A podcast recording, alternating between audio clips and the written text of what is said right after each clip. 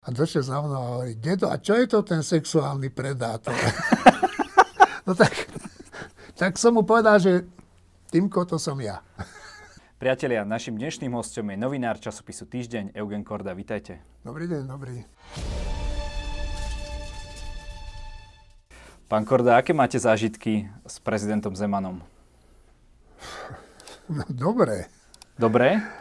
No, v princípe dobre. Ja kedysi, keď ešte nebol prezidentom, tak som s ním... E, my sme mali taký zaujímavý vzťah, ktorý, e, ktorý sa vlastne začal, keď on sa stal, keď sa oženil druhýkrát, a neviem, či on bol vtedy predseda parlamentu, alebo bol premiér, ale myslím, že predseda parlamentu. A išli so svojou manželkou, vyšli na dovolenku do, mm, do Slovenska. No a ja som vtedy robil v televízii Nova tak ma tam poslali ešte s jednou kolegyňou, ktorá teraz pôsobí v Českej televízii, ma tam poslali, že, že paparacovať. A mne sa to, mne sa to bridilo paparacovať, že budeme paparacovať. Ne? A, a tak som jeho tajomníkovi zavolal, že, teda, že nech sa nejako dohodneme a niečo natočíme, jak tam dovolenkujú. A, no ale Zeman nám odkázal, že on je na dovolenke, že nie, že proste ne. No tak my sme s tou kolegyňou na druhý deň, ich celý deň sa nás nevedeli striasť. My sme za tým, za to, ona mala takú policajnú ochranu a vždy sme ich v, tom Portoroži sme ich našli. Oni sa nám aj schovali niekde, ale vždy sme ich našli. Až tak podvečer, tam je taká, taká veľká štvorprudová, myslím, cesta, tam chodia ľudia večer. A sme išli za, za nimi, naraz tá kolóna, taká mini kolóna zastavila. A vystúpil Zeman z auta a išiel k tomu nášmu autičku. A ja hovorím tej kolegyni, že počuj, schmatni rýchlo kameru, ja som vyskočil von. A on došiel za mnou a hovorí mi, tak pane redaktore, tak víte, tak udelám mu takú džentlmenskú dohodu, že jo, že, že ja vám teda niečo řeknu tady a vy mi dáte vaše slovo, že už nám dáte pokoj. A ja mu hovorím, že tak, že to neurobíme žiadnu dohodu, lebo že tu mi to nestačí, že my by sme potrebovali niečo z toho ich dovolenkového života. Tak on sa otočil a išiel do auta, že teda nič. No a ja som nastúpil a v tom ho vidím znovu vystupovať. No, tak znovu sme sa stretli a tak povedal, že teda, že dobre, že môžeme si aj zajtra niečo natočiť, ale jenom poplavky.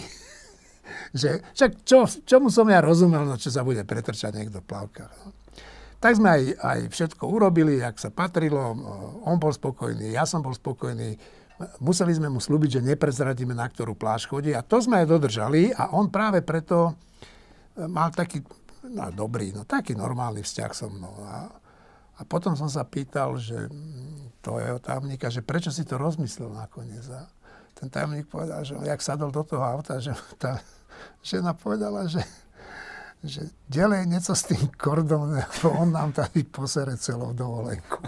No, tak e, to som mal s ním taký celkom, by som povedal, príjemný zážitok. A on odtedy sa vždy choval ku mne inak ako k ostatným novinárom. To bolo zaujímavé. To znamená, že, lebo on má tie no, vzťahy s novinármi asi najhoršie možno z československej scény. Myslím, že aj taký Robert Fico by sa od neho mohol učiť, alebo sa milím? Robert Fico by sa od neho mohol učiť. Robert Fico nie je taký vtipný pri tom urážaní. E, Zeman je veľmi vtipný pri urážaní, alebo občas je vtipný. Uh, tie dobré vzťahy s ním som mal možno aj preto, že ja som ho až tak často mm, nestretával, ano, ale, ale mal som s ním inú historku, keď, keď bol, ešte nebol ženatý, to bolo ešte pred, pred touto príhodou, tak uh, vtedy niečo Mečiar povedal na Havla alebo na Českú republiku, ja už neviem čo. A, a Zeman na to reagoval len pre agentúru tlačovú nejakú, že, teda, že to je normálny zločinec ten Mečiar. No a tak to sme my tam vyštartovali, on bol v Trenčanských tepliciach vtedy. Uh, ja som si ho vypýtal uh, ku kamere a teda spýtal som sa ho na to Mečiara. A on to slovo zločinec nepoužil. Čiže nebolo to také šťavnaté, tak a odišiel. A ja teraz som rozmýšľal, že čo s tým urobíme my. Tak som zavolal čiašníka, ktorý ho tam obsluhoval a hovorím mu, počúvaj ma, tu máš, tuším 100 korun som mu dal, že až vypije taký 6. 7. frťan tej e, Becherovky, či čo to pil, tak mi zatelefonuj. No a potom som znovu išiel za tým Zemanom a som mu povedal, že nás sa ten záznam pokazil, že či by sme to ešte raz nemohli natočiť. No a tam už to slovičko povedal, lebo už mal kúpené. Takže to, to vidíme, ako fungovala tá novinárska práca vtedy. Funguje to tak aj teraz? Že takýmto bol... spôsobom sa snažíte zháňať rôzne zaujímavé tak, informácie? Neviem, neviem ako iný, a však toto bola taká výnimočná situácia, lebo on v, tom, v tej prvej odpovedi vlastne povedal to isté, čo povedal aj v tej druhej, akorát tam to slovičko zločinec nebolo. No, tak ten, ale ten obsah bol v princípe rovnaký. A keď to porovnáte, tú prácu v médiách, možno keď ste, no, keď ste začínali, to bolo niekedy v 90. rokoch, a, teraz, v čom sa to tak zásadne zmenilo, alebo... No som oveľa starší. Ale, ale čo sa týka tej profesionálnej... E, myslím si, že novinári e, sú informovanejší. Ja po revolúcii, ja som vlastne nikdy nechcel byť novinár. Po revolúcii sme sa učili. Všetci novinári. Všetci. Mladých novinárov nebolo veľa, starí novinári, niektorí sa nechceli naučiť, niektorí sa naučili. Takže dnešní novinári sú informovanejší a, a majú väčšie možnosti získať informácie ako my vtedy. V tom sa to uh, určite zmenilo.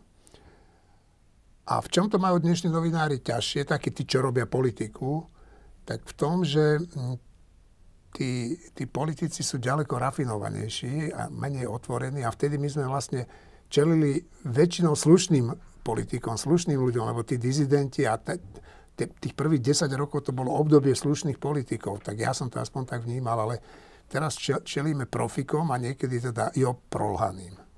No ale ten Zeman, on asi zrejme nebol slušný ani v tej dobe, alebo v tej dobe bol? V tých, tých Ve, 90 rokoch? E, ja som, ho, ja som ho až tak dobre osobne nepoznal, ale veľa ľudí o ňom hovorí, že, že on bol vždy takýto, ako je teraz, že, ale teraz sa to že ďaleko zhoršuje. A že je strašne pomstichtivý, Veď on to ČSSD a verejne vyhlásil, že ho zničí, lebo vtedy, keď kandidoval prvýkrát na prezidenta, mu tak to prekazil. A ukázalo sa, že urobili dobre. A otázkou je, že, mm, že čo ten český volič je slepý, alebo čo, že ho ešte druhýkrát zvolil, ten prvýkrát by som to pochopil, ale v Zemanovi je veľký kus zloby a áno, Zeman vie, že bol zvolený vďaka e, peniazom, ktoré pochádzajú z ruských vreciek a vracia im to. A on aj prirodzene má taký, um, takú afinitu k Rusku. A kto vie, čo je v tých záznamoch KGB? To nikto nevie, lebo Zeman robil v prognostickom ústave. Ako aj Fedor Gál. Aj, ale on bol v Čechách a ten bol na Slovensku. A kto vie, e, či ho tam nenačapali niekedy e, na, nejaký, na nejakú údičku, to ja neviem povedať, ale to, čo vystrája teraz, je neuveriteľné. Keď si pamätáte, uh, tak eh, predseda tej strany, strana práv občanov Zemanovci, vtedy odišiel zo štúdia pánovi Veselovskému, keď ho konfrontoval s tým, že ako táto strana podporujúca Zemana je vlastne financovaná. Áno, áno. Tak on ostentatívne odišiel, áno. lebo nebol schopný ani vysvetliť nič, no, 10 jasné, ľudí, jasné, eh, jasné, ktorí mu no, no, tie peniaze no, dávali. No. Takže... No však to tak to je v celom Zemanovom živote, ale nie len v jeho živote, však to aj iné strany mali na Slovensku kopu strán používalo všelijaké divné peniaze. Na Zemanovi je zaujímavé to, ja som inak tú kampaň, keď bol druhýkrát prezidentom, intenzívne sledoval, lebo vtedy mm-hmm. som žil, žil v Prahe.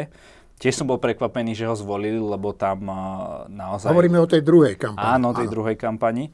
A tam bolo zaujímavé tie posledné debaty, kde vlastne on tou, tou aroganciou a možno, že tou drzosťou vtedy toho, myslím, že to bol Drahoš, absolútne deklasoval a ako keby až tak nedôstojne. A čudoval som sa tomu, že tí českí občania si ho aj tak zvolili, e, keď je schopný sa takto nedôstojne k niekomu správať, ale možno aj na, na Slovensku by to bolo niekomu sympatické. Čo myslíte? No, Alebo nie? Sme trochu iní v tomto? Ja, tak poprvé českí občania si zvolili to, čo im je sympatické a tá časť tých občanov, ktorá ho volila, je taká ako on, alebo približne taká ako on.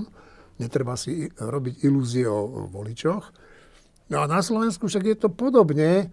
Tak áno, my teraz sme mali druhýkrát po sebe slušného prezidenta.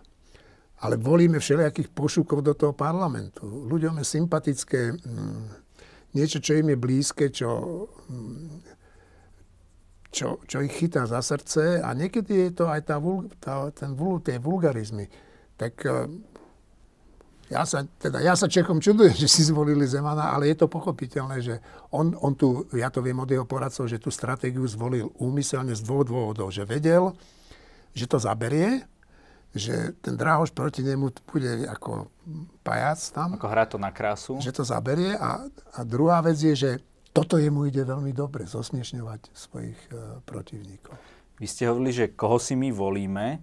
A myslíte si, že je to tak, že chceme si zvoliť niekoho takého podobného, ako sme my sami? Alebo predsa len aj ten Jožo proste v krčme v Hornej Dolnej si uvedomuje, že on nemá tie schopnosti na to, aby riadil štát a nezvolí si nikoho takého? Uvedomuje si to ten, ten človek? To ja neviem. O Jožovi z krčmy neviem povedať, že pre, prečo to robí, ale však aj ja, aj vy m, mm, e, určite volíme niekoho, kto je vám sympatický.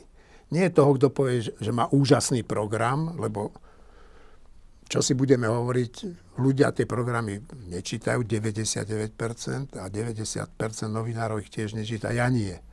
Lebo som zistil po tých rokoch, že to proste nič nevypovedá o tej strane. je všetko? Čiže väčšinou volíme podľa toho, keď už sú dlhšie v tej politike, ako sa chovali, a keď sú kratšie, tak, tak či sú mi trošku sympatickí, či chcú to, čo ja. Ano, tak preto vyhral Matovič. Tu väčšina ľudí chcela potrestať mafie. Ano? Lebo tá rana bola otvorená tou dvojnásobnou vraždou a ľudia uverili Matovičovi, že, že on je ten správny človek a zvolili si ho. A to je klobúk dolu pred Matovičom. Ja ho teda nemusím, ale že to dokázal, aj keď on podľa mňa ani netušil, že to takto dobre dopadne. A, a ľudia ho preto volili. No tak, a, tak je to vždy. Myslím si, že všade na svete je to tak.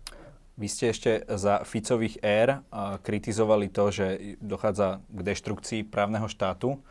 Mnohí toto práve spomínajú aj s Igorom, v súvislosti s Igorom Matovičom. Čo vy si myslíte? Je ten právny rámec teraz dobre nastavený, alebo dochádza taktiež k jeho porušovaniu? Ja si myslím, že, e, že dochádza, ale nie je to e, nič, čo by sa dalo porovnávať s tým predchádzajúcim obdobím. To ani zďaleka nie. Áno, oni tu robia všelijaké hlúposti a, a snažia sa niekedy príjmať zákony, ktoré nie sú v poriadku, ale väčšinou potom tie zákony stiahnu. Porovnávať vládnutie Matoviča s, s Ficovými tromi vládnutiami, to, to nie je dobre, lebo, lebo to sa porovnávať nedá. A Fico tu ten, právny, ten, tu, ten neprávny štát budoval cieľavedome. Ano.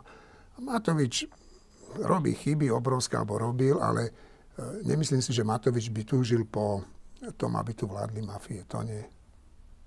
No otázka je, že tým, ako teraz je ten štát vedený, či to, nespe, či to k tomu opäť nespeje? No, ako je vedený, no tak e, povedzte mi také zásadné chyby, ktoré robia obrovské. Áno, no tak e, chyba je, že zvolili generálneho prokurátora tak, ako zvolili a že nezmenili celý ten systém prokuratúry. To sa im dá vyčítať ako chyba, ale mm, len dodržali ten stav, čo bol.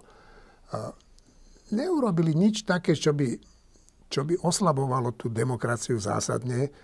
Počas tej pandémie prijali niektoré také kontroverzné opatrenia, ale ja by som nerobil z toho tak, tak, také veľké halo, pretože to sa ukáže o rok, že kam oni smerujú v skutočnosti.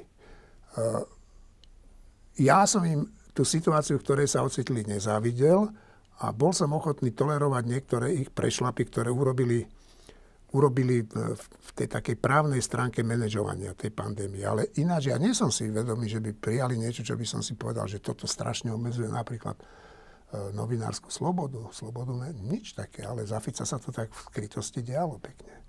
No Fico sa práve hrdí tým, že nikdy uh nespravil nič, čo by bolo proti slobode slova, čo by nejakým spôsobom obmedzoval novinárov. Čo vy no, na tak, to? Hovorí to opakovane? No, tak hovoriť to môže, áno, on nejak tie mediálne zákony nezmenil, lebo hm, nepotreboval, on vymenil ľudí, ktorí si tam potom robili, čo chceli, no však, e, však mňa nechal vyhodiť Fico s, s, jeho, s jeho ministrom vnútra z televízie, len preto, že som natočil dve reportáže o Hedvige Malinovej a tie reportáže hovorili o tom, že oni dva sú hoštapleri, že obvinili nevinnú ženu. Oni ma vyhodili z tej televízie a to ja vám môžem rovno povedať, že pri tej druhej reportáži som, lebo na, na tú prvú sa stiažoval e, Kaliňák, že, že nedal som mu slovo, ale tá reportáž bola postavená na niečom úplne inom. A v tej druhej už som mu chcel dať slovo a on nechcel. Tak sme sa stretli u neho na ministerstve a po pol hodinu som ho presviečal, teda, že nech ide tu hovoriť, čak nech hovorí, čo chce. A po tej pol hodine mu hovorím, tak e, pán minister, tak ako? A on že, no, nedám vám žiadny rozhovor. A hovorím, ale ja, vám, ja to urobím aj bez vás, to ste si vedomi. A on že, ja som si vedomý to, ale ponáhľajte sa, už tam dlho nebudete, o to sa postaram. Toto mi do očí povedal bez myhnutia, s úsmevom na tvári. No tak oni to takto robili, nasadili všade svojich ľudí, skorumpovali, e, skorumpovali generálneho prokurátora, ale však to sa môže stať aj teraz. Veď preto som pred chvíľou povedal, že to nie je dobré, že ten systém zmenili. Fico môže hovoriť, čo chce, výsledkom jeho práce je štát v rozvrate. To znamená, že vy ste boli vyhodení možno ako jeden z mála zo slovenskej televízie dvakrát. Áno, no tak raz ma vyhodili e, krátko po revolúcii, že len preto, že ja som verejne sa hlásil k tomu, že rozbiť Československo je hlúposť. No. Ale, no, ale ja to nelutujem, že ma ten prvýkrát vyhodili a ani nelutujem, že ten druhýkrát ma vyhodili. Vtedy som robil šéfa reportérov a ja by som v takej televízii, kde takéto pomery boli, nechcel, nechcel žiť. Vy ste vo vašom poslednom komentári písali, že uh, možno vidíte inak uh, to rozdelenie Československa práve vďaka tomu, čo vystrája v úvodzovkách uh, prezident Zeman. Ja aj to som si tak vtipne naznačil. Takže ne, nezmenili ste názor. Ne, ne, no tak e, tam, aby to bolo jasné divákom, že ja som napísal nejak v tom zmysle, že že aj som rád, že sa to Československo rozdielo, že nemáme takéhoto idiota pre prezidenta. No ale nie, tak eh, keby sa Československo nerozdielilo, tak možno Češi nemajú Zemana. Áno, to nikto nevie. Eh, ja, ja si vždy myslím, že mm, ten spoločný štát by bol lepší. Že keby sme boli vydržali ešte rok, dva nejakých tých škriepok, hádok, že by sme sa nakoniec učlovečili a vedeli žiť spolu. Vy ste žili v Prahe a bol to problém žiť s Čechmi nebol. Každý máme Češi svoju mentalitu, my svoju, ale žiť sa dá spolu pekne a boli by sme silnejší. Silnejší by sme boli, akurát či, tam ne, či by tam nebolo stále takéto pnutie, viete, keby jedna koruna viac išla na Slovensko než do Prahy, alebo teraz, naopak, aj teraz rozumiete? pnutie, východ, východ sa stiažuje, že nedostáva peniaze tam a to je vždy. Košici sa stiažujú na Bratislavu. Ale v rámci jedného štátu, takže to je ta, také... No však ale aj to bol jeden štát a ja si pamätám, že vtedy vzniklo aj veľké hnutie, neviem ako sa volalo, že Morava sa chcela odtrhnúť a tie demonstrácie boli obrovské. A to ako nevyzeralo len tak, že to bude, oni chceli mať vlastný štát Moraváci. A ukludnilo sa to, dnes to niekoho napadne. Áno, nikoho to ani nenapadne. Ja si myslím, že keby, e, keby Klaus a Mečiar nechceli byť každý ten alfa samec a vedeli, že v tom spoločnom štáte nebudú, jeden z nich, že nebude, tak, mm, tak by sa ten štát nemusel rozpadnúť. No ale tak Mečiar by bol dnes o dosť chudobnejší, keby sa Československo nerozpadlo. No práve ale v oboch tých štátoch zostal, zostal taký, ten, taký ten ruský sentiment, že nám ho predvedie Igor Matovič sme možno nečakali, ale u prezidenta Zemana naozaj on uh, Pamätáte si tú aféru, keď prišiel čínsky, čínsky prezident, tak Samsungu dali, dali preč dole vlajky, ktoré tam mali zaplatené, hodili tam čínske, žiadny problém. Pre, preč, prečo takéto niečo človek robí? Veď to vyzerá, že keby, keby bol agent týchto mocností, tak by to nerobil inak. No však Môže toto niekto robiť uh, zadarmo z vlastnej, z vlastnej vôle? Čiže ale to Zeman nerobí zadarmo. Robí to z vlastnej vôle, ale zadarmo nie. No má od nich podporu. Jeho ľudia majú podporu, jeho ľudia majú kšefty.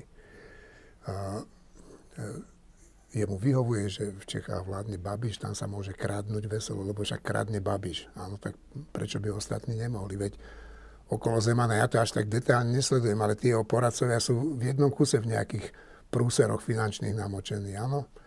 No ale keď sa to nevyšetrí poriadne, no tak to dopadne ako na Slovensku. Tam je pomerne zaujímavé aj to, že Zeman ako keby ukázal, že aj ten prezident, u ktorom niekedy hovoríme, že nemá dostatočné kompetencie a tak ďalej, tak on ukázal, že on tam vie byť aj rôznymi spôsobmi, povedzme na hrane, za hranou ústavy, vie byť silný, možno najsilnejší hráč v českej politike. Za určitých okolností áno. Normálne, keď ten štát normálne funguje, tak ani nie. Áno. A, ale viete, keď, keď máte vládu, ktorú tak falošne podporujú komunisti, ktorí vydierajú tú vládu, aby mala väčšinu, lebo však Babiš by väčšinu nemal, tak to znamená, že aj ten Babiš je trochu slabý a potrebuje toho prezidenta. Čiže on tomu prezidentovi dáva väčší priestor na všetko. No a teraz, keď, keď chcú Babiša, Babiša zosadiť, no tak jasne podľa Českej ústavy by ten prezident mohol všelijaké e, nepekné veci stvárať. No. Takže tak to, je, to záleží od toho prezidenta. Nie všetko sa dá napísať do zákonov. Bolo správne, že sme odvolali z, naš, z ruskej ambasády na Slovensku na podporu Če- Čechov uh, ruských diplomatov? Keďže to neurobili okrem pobalských štátov žiadne iné európske krajiny? Zatiaľ. Uh, ja si myslím, že to bolo správne samozrejme, lebo to sme uh, odtiaľ um, nedali preč nejakých uh, bezvýznamných ľudí, ale to boli nelegáli, teda agenti, ktorí tu neboli normálne certifikovaní, lebo na tých ambasádach sú aj takí, ja neviem ako oni tomu hovoria, ale certifikovaní agenti, o ktorých ten druhý štát vie, že tu vykonávajú činnosť, ktorej zmyslom je zbierať informácie. Ale vedia o tom.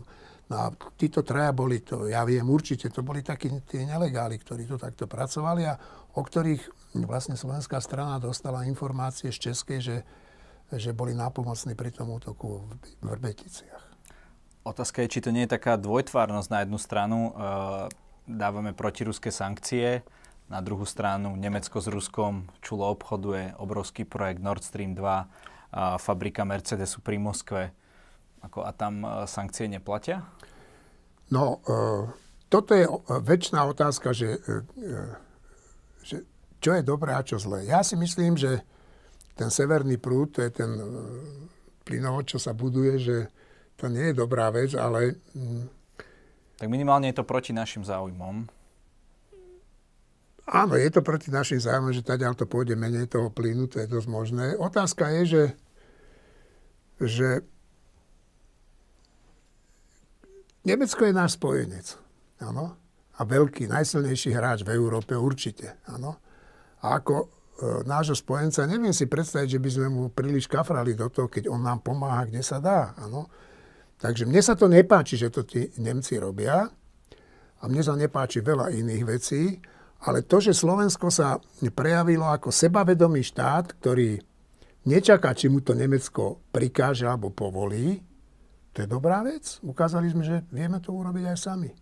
Že neskloníme hlavu len tak. U vás sa častokrát spomína uh, slovo novinár, ale aj slovo aktivista. Vnímate sa aj vy a, tak trochu ako aktivista, alebo kde je, tá, kde je tá hranica? Ide o to, čo si pod tým aktivistom predstavujete. To je dobrá otázka. No, ja viem, ja som vedel, že na ňu nebudete vedieť odpovedať, ale dobre. Nevyvolávam aktívne nejaké, nejaké témy, ktoré, ktoré by mali nejak buď meniť spoločnosť alebo ovplyvňovať. To nie je moja úloha ani novinára. Ale áno, niekedy sa aktívne do takých tém zapájam a keď si myslím, že sú dobré, tak im pomáham. Tak v tom zmysle som aktivista, že robím to väčšinou teda ako súkromná osoba, ale niekedy to urobím aj ako novinár.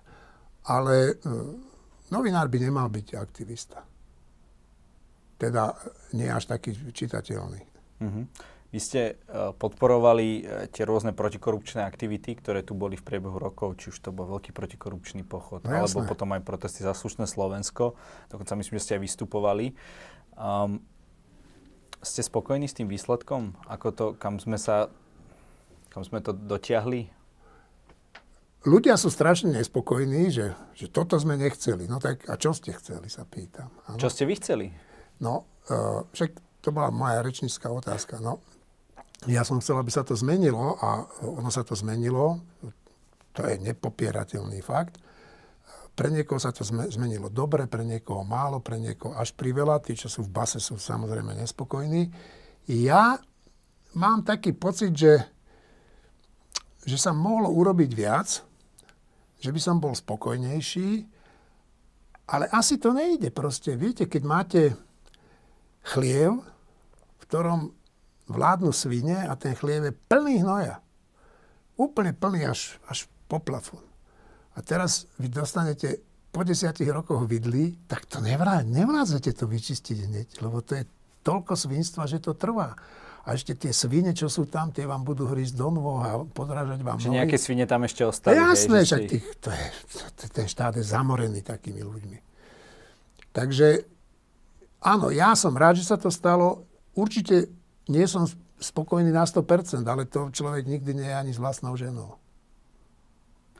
Takže hovoríte, že ide to tým správnym smerom, hej? Že to, čo sa doteraz stalo, je dobré, ale či to ide tým správnym smerom, to až celkom taký istý nie som, pretože e, ten veľký protikorupčný étos e, ako keby vyprchával a ľudia ako keby zabudli na to a hovoria, že toto sme nechceli. A naraz sa vzhliadajú v tom dvoji jamočkovom Pelegrínim, ktorý však ale bol pri tých všetkých zločinoch, ktoré sa tu páchali, ale ja to tým ľuďom nedávam za vinu. Tí ľudia za to nemôžu. Za to môžu tí politici, ktorí teraz vládnu. A hlavne Igor Matovič, ktorý proste tie konflikty a tú nechuť k tomu, čo tu je, e, u ľudí e, živil a vzbudzoval. Nemôžu za to svojím spôsobom aj novinári? Ako? Neviem, tak politici majú rôzne vyjadrenia, že sa, sa tu skáus, ktoré... No a tak ja vám na to odpoviem, že veľa, novina, veľa takých tých priaznicov Igora Matoviča, keď som ho niekde napadol alebo napísal som niečo proti nemu, mi hovorilo, že to ste na vine vy, že padá tá popularita a nepíšte o tom. No ale však, však ja som tu není na to, aby som mu robil popularitu. Ja som tu na to, aby keď vidím, že robí niečo zle, o tom napísal. Však Matovičovi nepadá popularita, pretože nejaký korda, ktorého vidí, ja neviem koľko ľudí, alebo počuje, alebo číta, takže že, že ten mu spôsobuje pád tej popularity. Pád popularity si spôsobujú politici. Áno, môže sa stať, že novinári skočia na nejaký špek, ktorým nachystajú protivníci tých politikov, mne sa to stalo tiež v živote, a ten špek zožerú a, napíšu niečo, čo poškodí toho nevinného politika. Ale my za to, čo robí táto vláda, naozaj nemôžeme. Ani zďaleka. Vidíte nejakú alternatívu? Vy asi nie ste priaznivcom Pelegriniho, predpokladám. Uh, no, to, vidíte... to nepredpokladajte, to je istá vec. uh, vidíte nejakú alternatívu voči tomu? No, nevidím zatiaľ. Nevidím. To nikto nevie. No tak uvidíme, koľko vydržia títo vládnuť. Či vôbec vydržia. Či budú schopní zmeniť to nastavenie tej spoločnosti tak, aby im ľudia začali viac dôverovať. Lebo nestačí tu len zavrieť zo pár gavnerov, však tu treba ďaleko zásadnejšie veci. A to sa uvidí. Ja teraz, keď, keby som si mal z týchto strán vybrať, tak naozaj tam nejakú veľkú alternatívu, ale už vôbec nie teda hlas a smer to v žiadnom prípade nie. Chcú slušní ľudia ísť na Slovensku do politiky? Ak nie, tak prečo? No, včera som sa s jedným rozprával a poznáte ho aj vy, ale nemám jeho e, povolenie to, e, povolenie, nikdy som sa na to nepýtal, že či by som o tom mohol hovoriť. A je to človek známy z pandémie, jeden z tých vedcov známych, veľmi známych. A toho som sa na to spýtal, on mal ponuky teda už od všelikoho, dokonca mal ponuky aj, z, aj od, od Pelegrini. No? A on povedal, že, že čo má vymeniť, že svoju vedeckú dráhu, v ktorej je úspešný, chce byť úspešný a baví ho to za niečo, čo nemusí byť úspešné a ešte ho to aj nebude baviť. Áno? A hovor, povedal mi, že vieš, tí ľudia ma presvedčajú, že urob to pre Slovensko. Slovensko potrebuje slušných ľudí.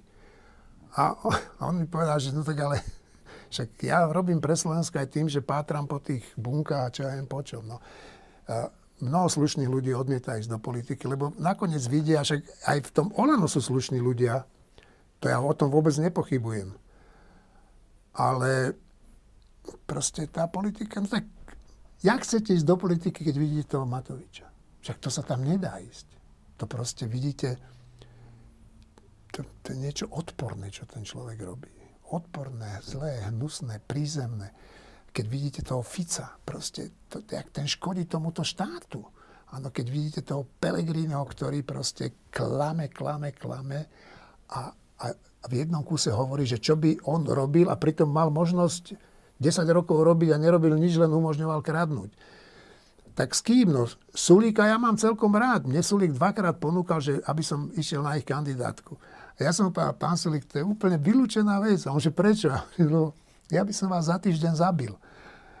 lebo on je taký typ človeka, proste je dosť taký konfliktný. No tak, tak dúfame, že sa nájdú slušní ľudia, ktorí tam pôjdu, ale hlavne mali byť, byť kompetentní.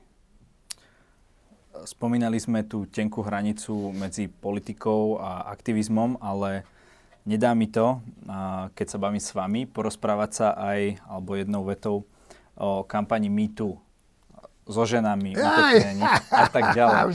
Ako to vy, vním, ako to vy uh, vnímate, že kde je tá hranica, kedy je to ešte sranda a kedy už to nie je OK?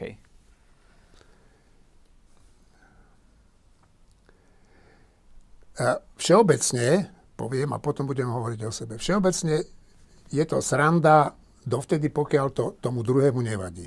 V mojom prípade, pokiaľ to nejakej žene, napríklad tej, čo sedí za to kamerou, nevadí. Áno. V momente, ak je to začne vadiť, tak to prestáva byť sranda, ak to robím ďalej. To, čo som robil doteraz. A to, to že nikdy som neobchytal ženy alebo ťahali. To je pravda, to som, no, čítal som na to. No, ale, ale uh, mal som také, no to je jedno, proste, proste keď to tomu druhému začne vadiť, tak a ja som to vždy akceptoval. Ja som aj zažil, keď som nastúpil do denníka SME, tak bolo tam jedno také dievča, ktoré mi povedal, že no toto nerob. Ale úplne jasné. Jas, ale boli tam, za mnou sedeli dievčatá v rade asi 5. Každé ráno som došiel a každé ráno som ich vyboskával. Tak, naličko. A oni, keď tá, ten škandál okolo toho môjho údajného obťažovania prepukol, tak mi povedali, že no tak nám to chýba, že u nás už nerobí, nemá nás kto vyboskávať. No tak, tak v tom je ten rozdiel, že keby mi povedali, že ne, že ne, tak nebudem to robiť samozrejme. No a k tomu Radovi Ondrejčkovi, nešťastnému, no tak ja si to pamätám, ako to bolo. A však on potrebuje si odventilovať nejaké svoje problémy, však si odventiloval na mne, ja to nebudem rozmazávať. Ale viete, keď, keď tam ešte ako argument uviedol, že dopočul sa, že aj prezidentovi vadilo, že, že sa ma bál, lebo že som vraj povedal niečo také, že, že je tu korda, moja dcera je v nebezpečenstve, alebo niečo také tak Kiska je môj kamarát, ktoré ja poznám dlhé roky a ktorého jeho dceru môžem vyobývať ako chcem. A Kiska to tam povedal ako zo žartu, áno, lebo ma pozná. A on to použil ako argument. Tak Ondrejčka, no tak... Je to asi, je to asi tak, že uh, ako aj keď si robíte z niečoho srandu úplne iného, iného charakteru, tak je veľmi tenká línia, jasné, že kedy jasné. to môže byť uh, pre niekoho zlé a niekedy nie. A v konečnom dôsledku vždy, keď sa robí nieko, z niekoho sranda, aj muži medzi mužmi, tak vždy ten, z koho sa robí tá sranda, to nie, tomu človeku nie je príjemné. Som si ja chodím na rehabilitáciu, lebo ma boli chrbtica a tam si so mňa robia srandu od rána do večera, teda celú tú hodinu. Aha. A mne to nevadí, ale uh, čo ja viem, no tak uh, a nechcem sa v tom už rozmazávať. E, mne to bolo aj vtedy smiešné a najsmiešnejšie, keď tá, tá hysteria okolo toho v tých novináčiach, kde e, bola najväčšia, tak ja mám takého vnuka, ktorý mal vtedy, tuším, 5 rokov. A došiel za mnou a hovorí, dedo, a čo je to ten sexuálny predátor? no tak, tak som mu povedal, že Týmko, to som ja. No dobre. Tak už mal ten prípad. No? Uh, pán Korda, každý v našej relácii môže na záver niečo odkázať našim divákom. Tu je vaša kamera, nech sa páči. To ste mi mali povedať. Tak čo by som im odkázal? No, tak... tak uh, buďte optimisti. Život je krátky a pretentovať ho uh, v takej pesimistickej nálade to není dobrý nápad. E, aj keď nebudete úspešní, aj keď budete chudobní, aj keď budete chorí dokonca, keď budete optimista, tak to všetko budete znášať lepšie a možno sa vám začne aj lepšie dariť. Tak to je myslím celkom pozitívne zakončenie nášho rozhovoru. Môžem aj negatívne. Ďakujem. Dobre, ja ďakujem za pozvanie.